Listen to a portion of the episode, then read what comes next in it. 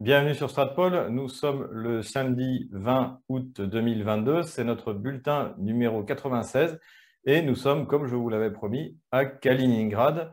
J'ai donc fait cette vidéo avec les moyens du bord, mais il y a des choses à dire puisque les Russes ont attendu que je parte 7 jours en vacances pour lancer de multiples offensives sur toute la ligne de front, mais ça on reviendra en détail à la fin de cette vidéo, au moment de la carte des opérations militaires. En attendant, eh bien, que dire de Kaliningrad, hein, j'ai toujours en préparation une vidéo que j'avais prévu de publier en mars de cette année, mais avec les opérations spéciales, évidemment, il y a eu d'autres priorités.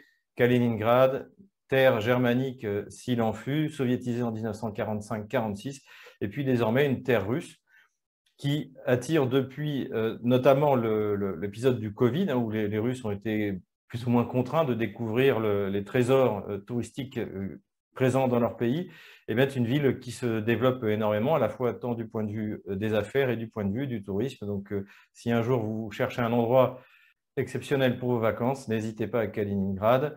C'est extrêmement moderne, les routes sont remarquables.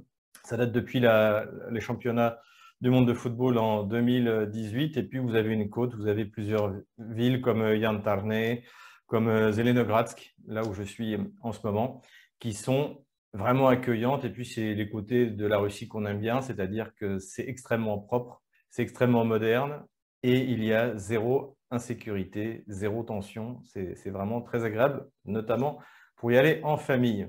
Évidemment, ce trésor de Kaliningrad fait rêver, alors non plus les Allemands qui n'espèrent pas remettre la main dessus, mais les Polonais, et donc il y a toujours une énorme pression, donc beaucoup de troupes déployées ici, une partie de la flotte de la Baltique, hein, c'est la partie la plus à l'ouest de la Russie, et la semaine où nous y étions, le ministère de la Défense russe a décidé de déployer 3 MiG-31, donc c'est les avions de chasse les plus rapides au monde à l'heure actuelle, avec les Kinjal hypersoniques. Donc, je rappelle, dans la doctrine russe, les armes hypersoniques sont un niveau de dissuasion non nucléaire. Voilà un peu où on en est. Cela dit, on ne sent pas de tension particulière en ce moment à Kaliningrad. Et maintenant, rentrons vraiment dans le vif du sujet. Et cette semaine, nous allons commencer directement par nos gamelins, puisque nous avons deux gamelins. Je pense que la pression a été mise par Pierre Servant, qui arrivait à sortir une énormité par semaine. Et du coup, les autres généraux ou colonels ont décidé de faire un effort. Alors, le premier galemin de cette semaine, c'est le colonel Pierre de Jong. Donc, on en avait déjà parlé, alors plutôt en bien. Il faisait partie de ceux qui avaient essayé d'avoir une approche plutôt rationnelle. Et là, il a, pour parler familièrement, complètement pété un plomb, puisqu'il a expliqué qu'en fait, désormais en Ukraine, il y avait 42 millions d'habitants et qui étaient 42 millions de résistants. Alors, je ne sais pas trop où il est cherché ce chiffre. Tout d'abord, quand on regarde le chiffre officiel, l'Ukraine, c'est un peu plus de 44 millions d'habitants. Alors, je comprends qu'il a retiré la Crimée. Donc ça, c'est une très bonne idée, puisque la Crimée ne fait plus partie de l'Ukraine depuis 8 ans et n'en fera plus jamais partie. Mais comme il fait allusion à des actes de résistance, il aurait peut-être dû laisser précisément la Crimée à l'intérieur de l'entité ukrainienne. Le problème aussi, c'est quand on regarde ce qui reste de ces 42 millions, il ne reste plus grand-chose, puisqu'il faut retirer tout de suite 4,5 millions d'habitants qui habitaient dans la partie du Donbass qui avait été libérée par les républiques populaires de Donetsk et de Lugansk. Donc la région entière faisait un peu plus de 7 millions d'habitants, et 4,5 millions sont restés, donc on va dire côté pro-russe. On peut honnêtement retirer encore les 3 millions supplémentaires, puisque tout le Donbass en fait est une terre russe. Donc ces gens-là ne résisteront pas, au contraire, ils attendaient la libération de l'armée russe, comme la Crimée et comme finalement maintenant la totalité de la Nouvelle-Russie. Donc on peut retirer en tout 7 millions d'habitants, on est donc à 35 millions. Il faut s'y retirer entre 2 et 3 millions de travailleurs ukrainiens en Russie, c'est à peu près ce chiffre-là. Donc on va dire, allez, prenons 3 millions donc de travailleurs ukrainiens en Russie, donc qui sont forcément pro-russes, d'ailleurs qui sont très contents que l'armée russe également vienne libérer au moins une partie du territoire ukrainien. Et donc là, on est à 32 millions. Ensuite, il faut retirer également ceux qui sont partis en Occident depuis Maïdan, depuis que je crois que c'était en 2016, finalement, on a donné un visa touristique Schengen, donc qui s'est transformé bien sûr en une immigration de travail, c'était sans doute le but. Et donc là, on estime à 2 millions, plus encore, allez, 1 million pour les réfugiés qui se sont installés, pour la plupart d'entre eux, en Europe. Donc là, on est à 29 millions. Et je pourrais continuer encore longtemps comme ça. Donc tout ça, en fait, c'est aussi le but, c'est de nous faire croire que, comme l'offensive de Kherson n'a pas eu lieu, que l'armée ukrainienne est incapable depuis le début des opérations de mettre en place une offensive. Alors la faute à Kiev, mais la faute à l'OTAN aussi, qui était incapable de former correctement l'armée ukrainienne, comme Washington avait été, rappelons-le, incapable de former correctement l'armée géorgienne, qui, lorsqu'elle s'était fait détruire en 5 jours, en fait 3 jours, par l'armée russe, en 2008, était formée depuis 2003 par l'armée américaine. Donc pour pallier cette incapacité à lancer une offensive quelque part sur la ligne de front, eh bien on crée des mythes, et maintenant c'est le mythe de la résistance, on l'avait déjà entendu, et puis là comme il y a eu quelques bombes qui ont explosé, c'est une véritable excitation. Disons-le tout de suite, il n'y aura pas de résistance sérieuse dans la région qui correspond à la Nouvelle-Russie. Peut-être que si les Russes décident de prendre également Poltava, Tcherkassy, Tchernigov et Kiev, là, on aura quelque chose de sérieux. À l'ouest, les Russes n'iront pas, ça n'a absolument aucun intérêt. Donc voilà, donc visiblement, on a là, avec ce colonel, là, bien un gamelin géographique, mais le champion de la semaine, toute catégorie, et ce n'est pas la première fois qu'on parle de lui, c'était le général Yakovlev, que j'avais d'ailleurs gamelinisé à l'occasion d'une sortie équivalente de celle qu'il a faite, c'est-à-dire que lui est partisan à ce que la France rentre officiellement en guerre contre la Russie, en Ukraine. Bon, il y a déjà des soldats français qui sont présents en Ukraine, sans doute pour mettre en œuvre certains armements comme le César que la France a livré, et surtout pour faire en sorte qu'ils ne soient pas revendus ou capturés par les Russes. Il y a également des mercenaires, mais rien d'officiel, comme pour les Américains. Et donc, ce gamelin psychiatrique, d'ailleurs, je lui ai fait l'honneur de mettre sa tête en vignette de cette vidéo, tellement c'est absolument idiot et irresponsable de vouloir que la France participe à une guerre et que des soldats meurent, c'est ce qu'il dit dans son intervention. Il dit c'est pas normal qu'il y ait que les Ukrainiens qui meurent. Ah si, c'est normal qu'il y ait que les Ukrainiens qui meurent, puisque les opérations spéciales opposent la Russie et les Ukrainiens dans une guerre plus globale, effectivement, qui oppose Moscou à Washington avec les alliés de Washington, c'est-à-dire l'OTAN et malheureusement la France, qui peut être désormais considérée comme une puissance belligérante, même si officiellement, encore une fois, elle n'est pas présente sur le territoire ukrainien. Et c'est très bien comme ça, on en fait déjà trop, et il n'y a aucune raison que des soldats français meurent pour ce qui se passe en Ukraine. Cela ne nous concerne pas, je le répéterai 1000 fois encore s'il le faut, la France n'a aucun intérêt ni en Ukraine, ni en mer Noire. Alors effectivement, quand on regarde le CV de gamelin Yakovlev, il sert Washington et l'OTAN, et il ne sert pas la France, et donc pour lui, il est normal que des soldats français donnent leur vie pour autre chose que notre patrie. Donc voilà où on en est, et c'est complètement irresponsable, en plus de s'imaginer que les Russes accepteraient qu'il y ait des soldats français, officiellement, qui servent des systèmes antiaériens, puisque c'est ce qu'ils proposent, et que les Russes ne réagiraient pas. Pour essayer de le faire réfléchir un peu, on pourrait lui expliquer qu'en fait, si jamais on intervient officiellement en Ukraine, la Russie sera légitime à tirer sur notre territoire. Donc comme le fabricant de systèmes antiaériens français s'appelle MBDA, il y a différents sites en toute la France, notamment à Bourges, je pense qu'il serait bien d'expliquer aux habitants de la région qu'ils risquent de se prendre des missiles hypersoniques que rien ne peut arrêter. On n'a aucun système en France qui soit capable d'arrêter les missiles hypersoniques russes, dont j'ai parlé au début d'ailleurs, basé à Kaliningrad. C'est un Mach 10 que ça vole ces choses-là. Et donc en fait, s'imaginer que les Russes, eux, vont nous laisser faire ce qu'on veut en Ukraine sans répliquer sur notre territoire, mais il faut être complètement cinglé. Et c'est pour ça que j'ai désigné le général Yakovlev comme gamelin psychiatrique, et je pense que là, il est même en train de passer devant Pierre Servant pour être le gamelin de platine qu'on élira à la fin de ce conflit. Donc voilà pour les gamelins. Avant de passer aux questions militaires, on a eu énormément d'indicateurs économiques cette dernière semaine dans la presse économique, essentiellement américaine. Je crois que c'est la plus sérieuse, c'est celle qui de toute manière ne peut pas se permettre de raconter n'importe quoi, parce que les gens qui s'abonnent à Bloomberg ou au Financial Times, ce n'est pas pour entendre des leçons de morale de Bernard-Henri Lévy ou les délires du général Yakovlev ou ses équivalents aux États-Unis. Donc, il faut des informations sérieuses. Et là, on a, je dirais, 2 catégories d'informations économiques qui m'ont paru importantes. La première catégorie, c'est sur l'état de l'économie russe. Première information, dans le Financial Times, on apprend que l'économie russe est toujours sur ses pieds. C'est le titre de cet article, donc ce n'est pas de la propagande de Moscou, c'est le Financial Times, c'est quelque chose que nous expliquons depuis le début sur Stratpol, que les sanctions économiques n'ont pas fait vaciller l'économie russe, ont rendu les choses difficiles, mais la Russie a la capacité de dépasser ses difficultés et d'utiliser ses sanctions pour accroître son potentiel industriel et sa souveraineté dans de nombreux domaines économiques. Donc ça, c'est bien que ce soit le Financial Times qui le dise. À côté de ça, on a appris sur Reuters quelque chose qui non plus n'étonnera pas nos lecteurs, c'est qu'en 2022, la Russie augmentera ses revenus liés à l'énergie de 38%, malgré, ou je dirais plutôt grâce aux sanctions, donc qui ont provoqué des remous sur le marché et qui ont fait décoller les prix de l'énergie, que ce soit le pétrole, que ce soit le gaz. D'ailleurs, là, on a atteint des nouveaux records qu'on avait atteints à l'époque de la crise du gaz de l'automne 2021, puisque je crois qu'on a atteint 2 700 $, les 1000 mètres cubes sur les prix spot. Donc voilà, bravo les sanctions, bravo encore une fois. N'oubliez pas le hashtag hein, sur Twitter, Nono Le Maire est un génie, parce que tout ça, c'est grâce à lui. Et d'ailleurs, je pense que s'il y a quelqu'un qui devrait être remercié par la Russie, c'est pas moi, c'est plutôt Bruno Le Maire et Emmanuel Macron. Conséquence de cette augmentation des revenus de la Russie, eh bien, entre le 5 et le 12 août, les réserves de change russes ont augmenté de 5,8 milliards $. Donc, ils ont dépassé les 580 milliards $. Alors, vous êtes nombreux à m'avoir demandé, mais en quelle monnaie?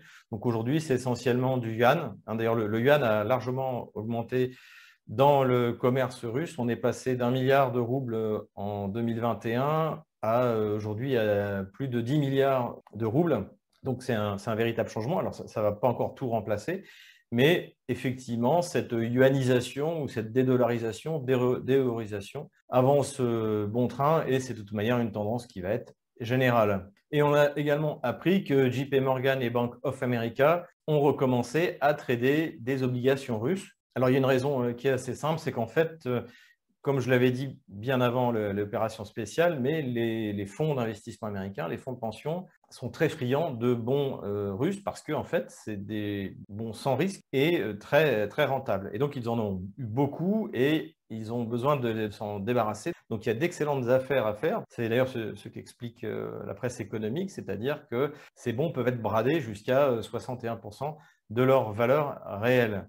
Et donc, ce n'est pas étonnant si on a un fonds saoudien qui a également décidé d'investir 500 millions de dollars dans la compagnie Gazprom, puisque, encore une fois, il y a d'excellentes affaires à faire.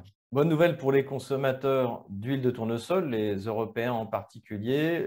Le ministère de l'Agriculture russe a annoncé qu'il ne prolongerait pas l'interdiction d'exportation d'huile de tournesol, puisque désormais, les prix sont stabilisés. J'avais expliqué que Vladimir Poutine a décidé dans plusieurs domaines de produits agricoles de suspendre les exportations pour pas qu'il y ait une augmentation des prix en Russie. Donc, ça a permis de stabiliser les prix en Russie. Et donc, à partir du 1er septembre, eh bien, l'exportation d'huile de tournesol russe pourra être autorisée. Donc ça, c'est plutôt une bonne nouvelle pour nous et puis également pour l'économie russe qui, là aussi, va pouvoir obtenir des revenus substantiels pour son secteur agricole. L'autre catégorie d'informations économiques qu'on a eues, en revanche, ça, c'est plutôt une mauvaise nouvelle pour les Européens, eh bien, c'est que la crise énergétique s'annonce de plus en plus imminente et de plus en plus violente. Alors, pour essayer de faire passer la pilule, Emmanuel Macron a expliqué qu'en fait, les Français devait accepter ça puisqu'il devait payer le prix de la liberté. Alors, on ne voit pas en quoi les Russes empiètent sur notre liberté. Au contraire, les Russes nous permettaient d'avoir une énergie pas chère. Et en ce qui concerne le prix de la liberté, eh bien, on le connaît bien. Depuis les Gilets jaunes, ça peut être un œil, ça peut être une main arrachée. Rappelons que le régime d'Emmanuel Macron a exercé une véritable violence bestiale contre le peuple français à l'occasion des Gilets jaunes, une violence comme on n'avait pas vue depuis des décennies, je l'ai déjà dit, et je le répéterai. Donc, Emmanuel Macron n'a aucune leçon de liberté à donner absolument à personne, surtout comme on voit comment se sont déroulées les élections en 2017 et en 2022. Mais bon, passons. Le fait est que la crise énergétique en Europe est pour tout le monde, y compris pour les micro-États baltes, hein, qui sont les États les plus hystériques au sein de l'Union européenne, puisque le ministre des Transports de Lituanie a déclaré que le secteur des transports était en crise en raison de l'augmentation des coûts de l'énergie. En Allemagne, c'est le vice-président du Parlement allemand, Wolfgang Kubicki, qui a souhaité l'ouverture sans plus tarder de Nord Stream 2 pour faire baisser le prix de l'énergie et mettre fin à la crise énergétique. Alors, j'ai échangé là-dessus d'ailleurs avec Édouard Husson, grand spécialiste de l'Allemagne, hein, dont je vous recommande les travaux qui m'expliquaient que c'est un libéral-démocrate qui fait partie de la coalition actuellement au pouvoir et que c'était effectivement un des réalistes. Et c'est peut-être, ce serait peut-être une solution d'ailleurs pour le gouvernement allemand, s'il veut s'en sortir, c'est de faire appel à quelqu'un comme lui qui, contrairement à Macron, à Yakovlev et compagnie, eh bien, privilégie l'intérêt supérieur du peuple allemand et de l'Allemagne plutôt que la russophobie et le fanatisme du régime français, par exemple. Dans le Financial Times, on a eu un article intéressant puisque l'auteur recommandait à la Norvège de baisser les prix du gaz. La Norvège contribue à peu près un quart de la consommation de gaz en Europe. Donc, il suggère à la Norvège de baisser les prix donc par solidarité européenne, sachant que la Norvège ne fait pas partie de l'Union européenne, de l'OTAN, pas de l'Union européenne. Donc il est peu probable que la Norvège accepte, d'autant plus que la Norvège elle-même a des problèmes, puisque Norsk Hydro a été contraint par l'augmentation des prix de l'électricité de fermer son usine d'aluminium en Slovaquie. Donc la bonne nouvelle, c'est qu'on pourra aller acheter de l'aluminium en Russie. Et un malheur ne venant jamais seul, eh bien, la Norvège a un problème aujourd'hui de fourniture d'électricité, alors qu'elle était exportatrice, parce qu'il y a eu un déficit de pluie et que les usines hydroélectriques qui contribuent largement à la production d'électricité en Suède ont baissé de rendement. Donc la Suède va être obligée d'utiliser sa propre énergie pour sa propre consommation. Donc en fait, on en revient toujours là, il n'y a pas d'alternative au gaz russe, il n'y a pas non plus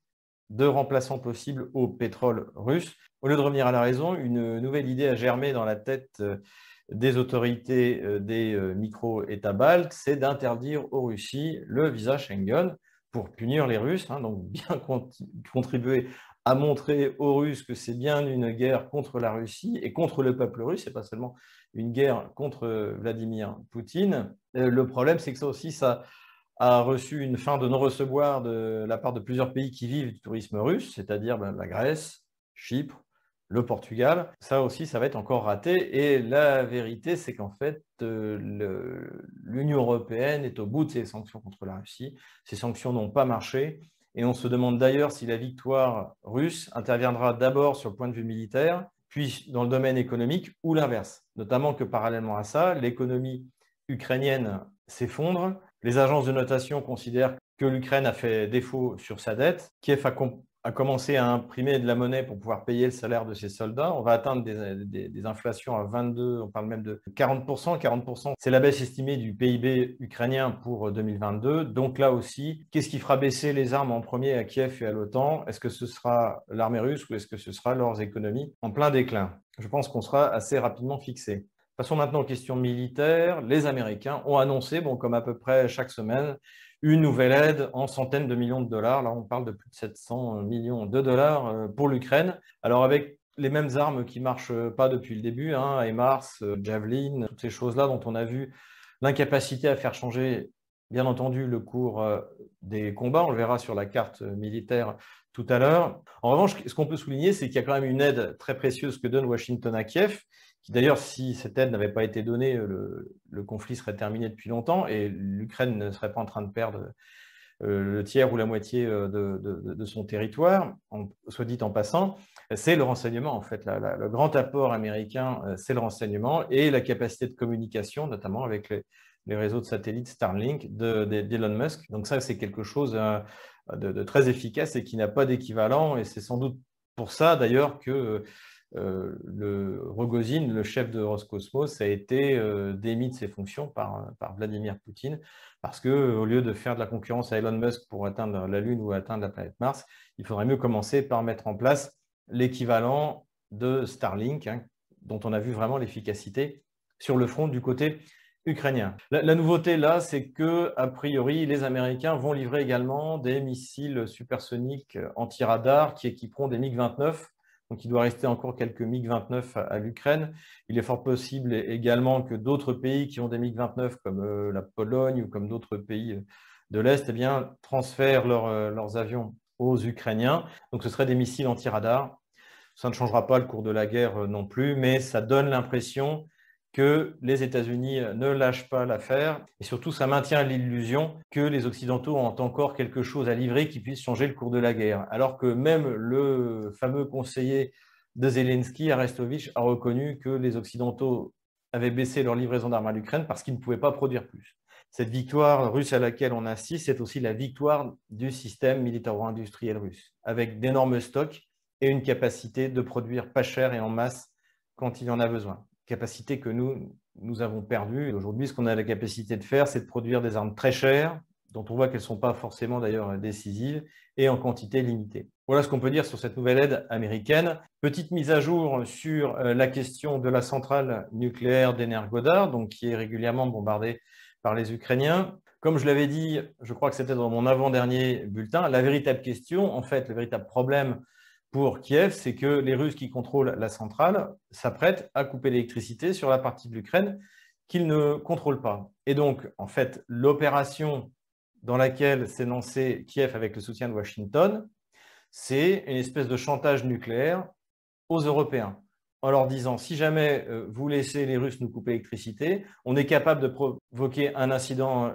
nucléaire, ou alors vous nous trouvez une solution, vous nous alimentez vous-même en électricité pendant cet hiver, parce que ça aussi, ça peut être un facteur décisif qui forcera Kiev à accepter les conditions qui seront posées de manière unilatérale par la Russie. Donc c'est cette espèce de chantage, hein, cette stratégie du fou, comme pour le MH17, ça c'est confirmé puisque par la bouche de Guterres, le secrétaire général des Nations Unies, qui a demandé à la Russie de ne pas couper l'électricité, après avoir rencontré Zelensky. Donc le nœud, il est là. Et ce qui est grave, en fait, c'est qu'au lieu d'admettre la perte de la centrale électrique et de venir négocier, Zelensky est capable, avec le soutien américain et le soutien d'ailleurs d'Emmanuel Macron, hein, qui d'ailleurs a appelé les troupes russes tout simplement à quitter la centrale nucléaire. Donc comme d'habitude avec l'Ukraine, on est dans une prise d'otage de masse, c'est-à-dire la population européenne tout entière, puisqu'on personne ne peut exactement prédire les conséquences d'une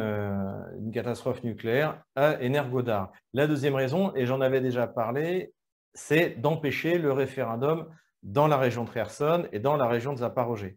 Et ça, la preuve a été donnée par une interview de l'ancien maire de Melitopol, donc qui avait également rencontré Emmanuel Macron. Alors j'ai travaillé sur son profil, hein, il s'appelle Ivan Fedorov. Vous verrez dans mon prochain ouvrage sur l'Ukraine, il y a différents profils extrêmement intéressants qui montrent comment Kiev a réussi à maintenir le contrôle politique sur des régions qui votaient pro-russe et comment ces élites soi-disant pro-russes, en fait, travaillaient contre leur propre électorat. Donc Ivan Fedorov fait partie de ces gens-là. Donc, il n'est plus maire de Melitopol, puisque Melitopol a été pris par les Russes en 24 heures, hein, tout au début du mois de mars.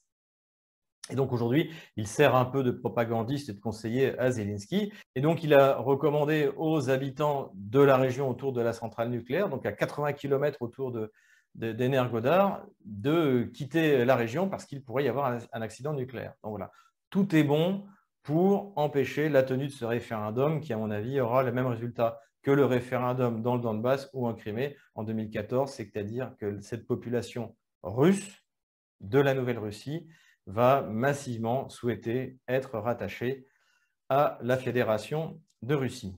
Avant de passer à la carte militaire, quelques considérations sur les bombardements plus ou moins russes qu'on a vus sur la Crimée. On en avait parlé la semaine dernière, et là il y en a encore eu un qui a réussi, je vous montrerai sur la carte tout à l'heure, et on parle sans arrêt dans les médias ukrainiens de contre-offensives par des actes de résistance, hein, c'est comme ce que disait le colonel Pierre de Jong, donc ça en fait c'est lié à l'actualité immédiate qui est la fête de l'indépendance de l'entité ukrainienne qui aura lieu le 24 août. Et donc il faut montrer qu'on fait quelque chose comme les Ukrainiens avaient montré. Je crois que c'était au mois d'avril, mois de mai, qu'ils étaient capables, avec des drones, de bombarder certaines cibles dans la région de Belgorod, dans la région de Koursk. C'est des choses d'ailleurs auxquelles on pourra encore assister, comme ces opérations de partisans ou de terrorisme. Et ça ne changera absolument rien dans le déroulement des combats, mais bon, voilà, ça peut arriver. Et la grande question aujourd'hui, c'est est-ce que les Ukrainiens vont bombarder le pont de Crimée? Alors, ça, j'en parlerai également dans la vidéo pour montrer les distances. Ce sera extrêmement difficile. Et à l'heure actuelle, ils n'ont pas ni l'équipement ni les armements qui leur permettraient de faire ça. Mais il est évident qu'ils vont en parler, même obtenir une explosion symbolique qui d'ailleurs a peu de chance de faire tomber le pont de Crimée. Rappelons que les HIMARS, tout ce qu'ils ont réussi à faire sur des vieux ponts qui devaient être faits d'ailleurs dans les années qui venaient, c'est de faire des trous. Et on voit les voitures qui se lavent entre ces trous, on a déjà monté ça. Donc voilà, donc vous allez en entendre parler beaucoup dans la presse occidentale, dans la presse du régime d'Emmanuel Macron, les actes de partisans, les 42 millions de partisans, etc. etc. C'est comme l'armée de 1 million d'hommes que devait lever Kiev. Tout ça, c'est de la com. Encore une fois, la grande différence entre l'armée russe et l'armée kievienne, c'est que l'armée russe est commandée par des militaires et l'armée kievienne par des communicants ou des militaires communicants. Voilà, mais passons directement dans le vif du sujet militaire et rejoignons la carte des opérations. Voici notre carte des opérations. Alors, je rappelle, la ligne jaune, c'est la ligne de front de la semaine dernière et la ligne rouge, c'est la ligne de front de cette semaine. Ici, toujours l'île du Serpent qui est toujours inhabitée.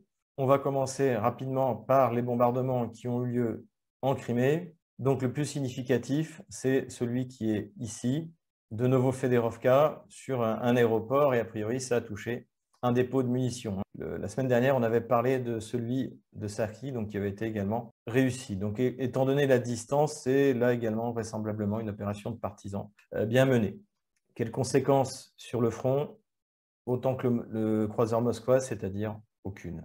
On descend plus bas. Les Kieviens ont annoncé un bombardement réussi par un drone sur Bakhtisaraï, ici, mais c'est sans doute plutôt un drone qui a été abattu, puisque les images de l'incendie et de l'explosion qui ont été publiées dans la presse ukrainienne viennent d'une autre opération qui date du 8 août.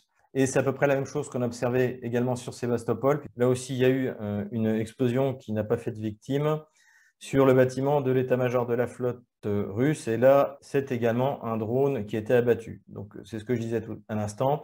On peut s'attendre à beaucoup d'opérations de drones juste avant le 24 août, date de la fête de l'indépendance de l'entité ukrainienne. Donc, ce qui fait rêver les Ukrainiens, c'est le pont de Kerch. Le problème du pont de Kerch, c'est que, eh bien, il est, par rapport à la zone du front, il est, comme vous le voyez là, à 250 km de la ligne de front la plus proche.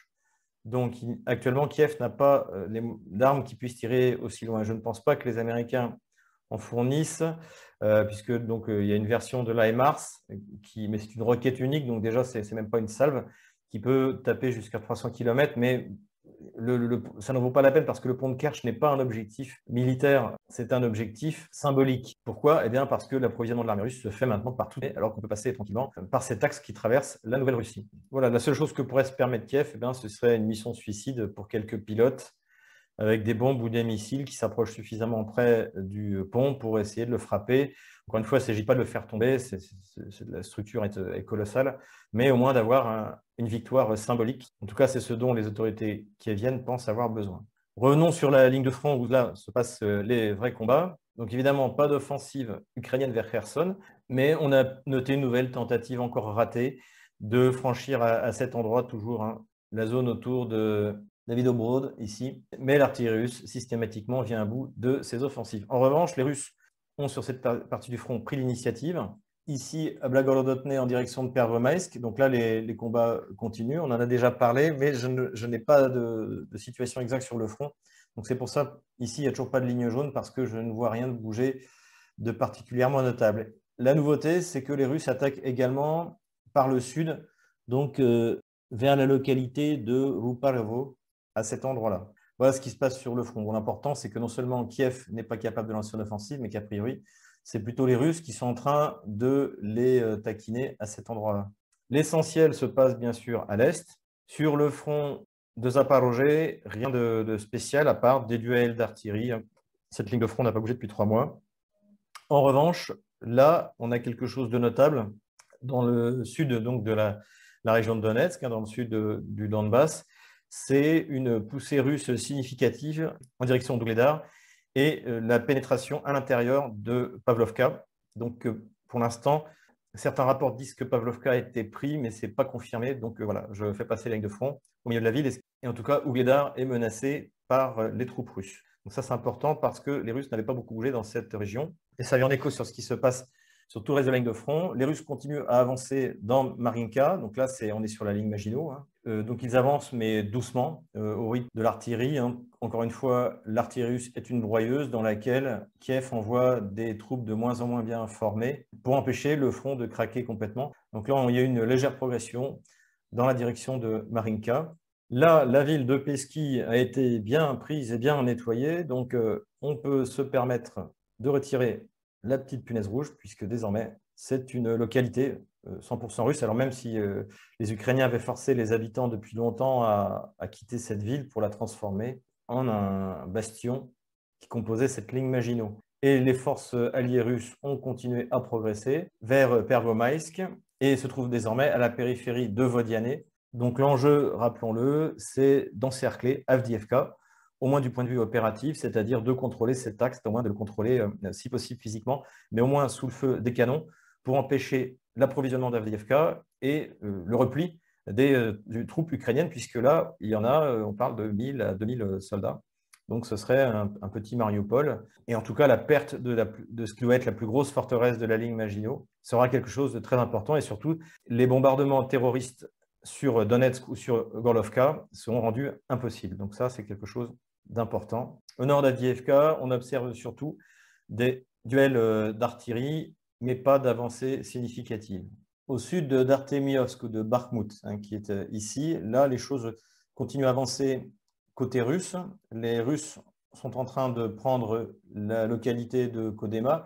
C'est pareil, je ne sais pas exactement où ils se trouvent, donc j'ai fait passer la ligne de front au milieu, et ils ont pris la localité de Zaitsevo, ici. Et l'offensive continue qui leur permettra de prendre d'assaut Artemiovsk, Bakhmout par le sud. Les Russes continuent d'avancer à l'intérieur de la localité, mais comme je l'expliquais, les Ukrainiens ont fait sauter les ponts, donc ça prend du temps et c'est du combat en localité. Comme on veut minimiser les pertes, d'abord l'artillerie, ensuite la progression de l'infanterie. Les Russes ont achevé la prise de Barvinskoye ici et sont en train de nettoyer la localité et continuent à progresser dans Soledar.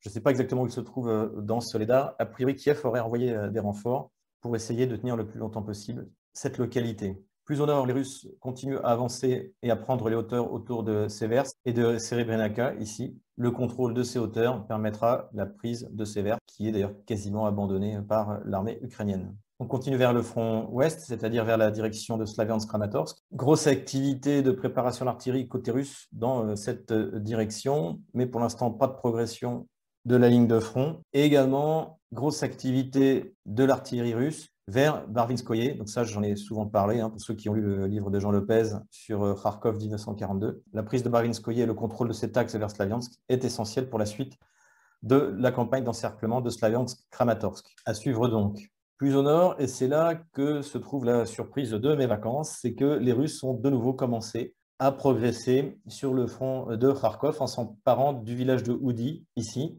et visiblement en essayant de développer son avantage pour continuer à former ce qui sera une base d'assaut pour l'encerclement ultérieur de la ville de Kharkov. Un de mes amis qui habite à Belgorod et que je salue m'informe d'ailleurs qu'il y a une accumulation de matériel et que les nouvelles sur place sont plutôt encourageantes. Donc voilà la situation sur le front du Nord, ça a été un peu la surprise. Voilà la situation sur le front le 20 août 2022. Je supprime la ligne de front de la semaine dernière et voilà où on en est.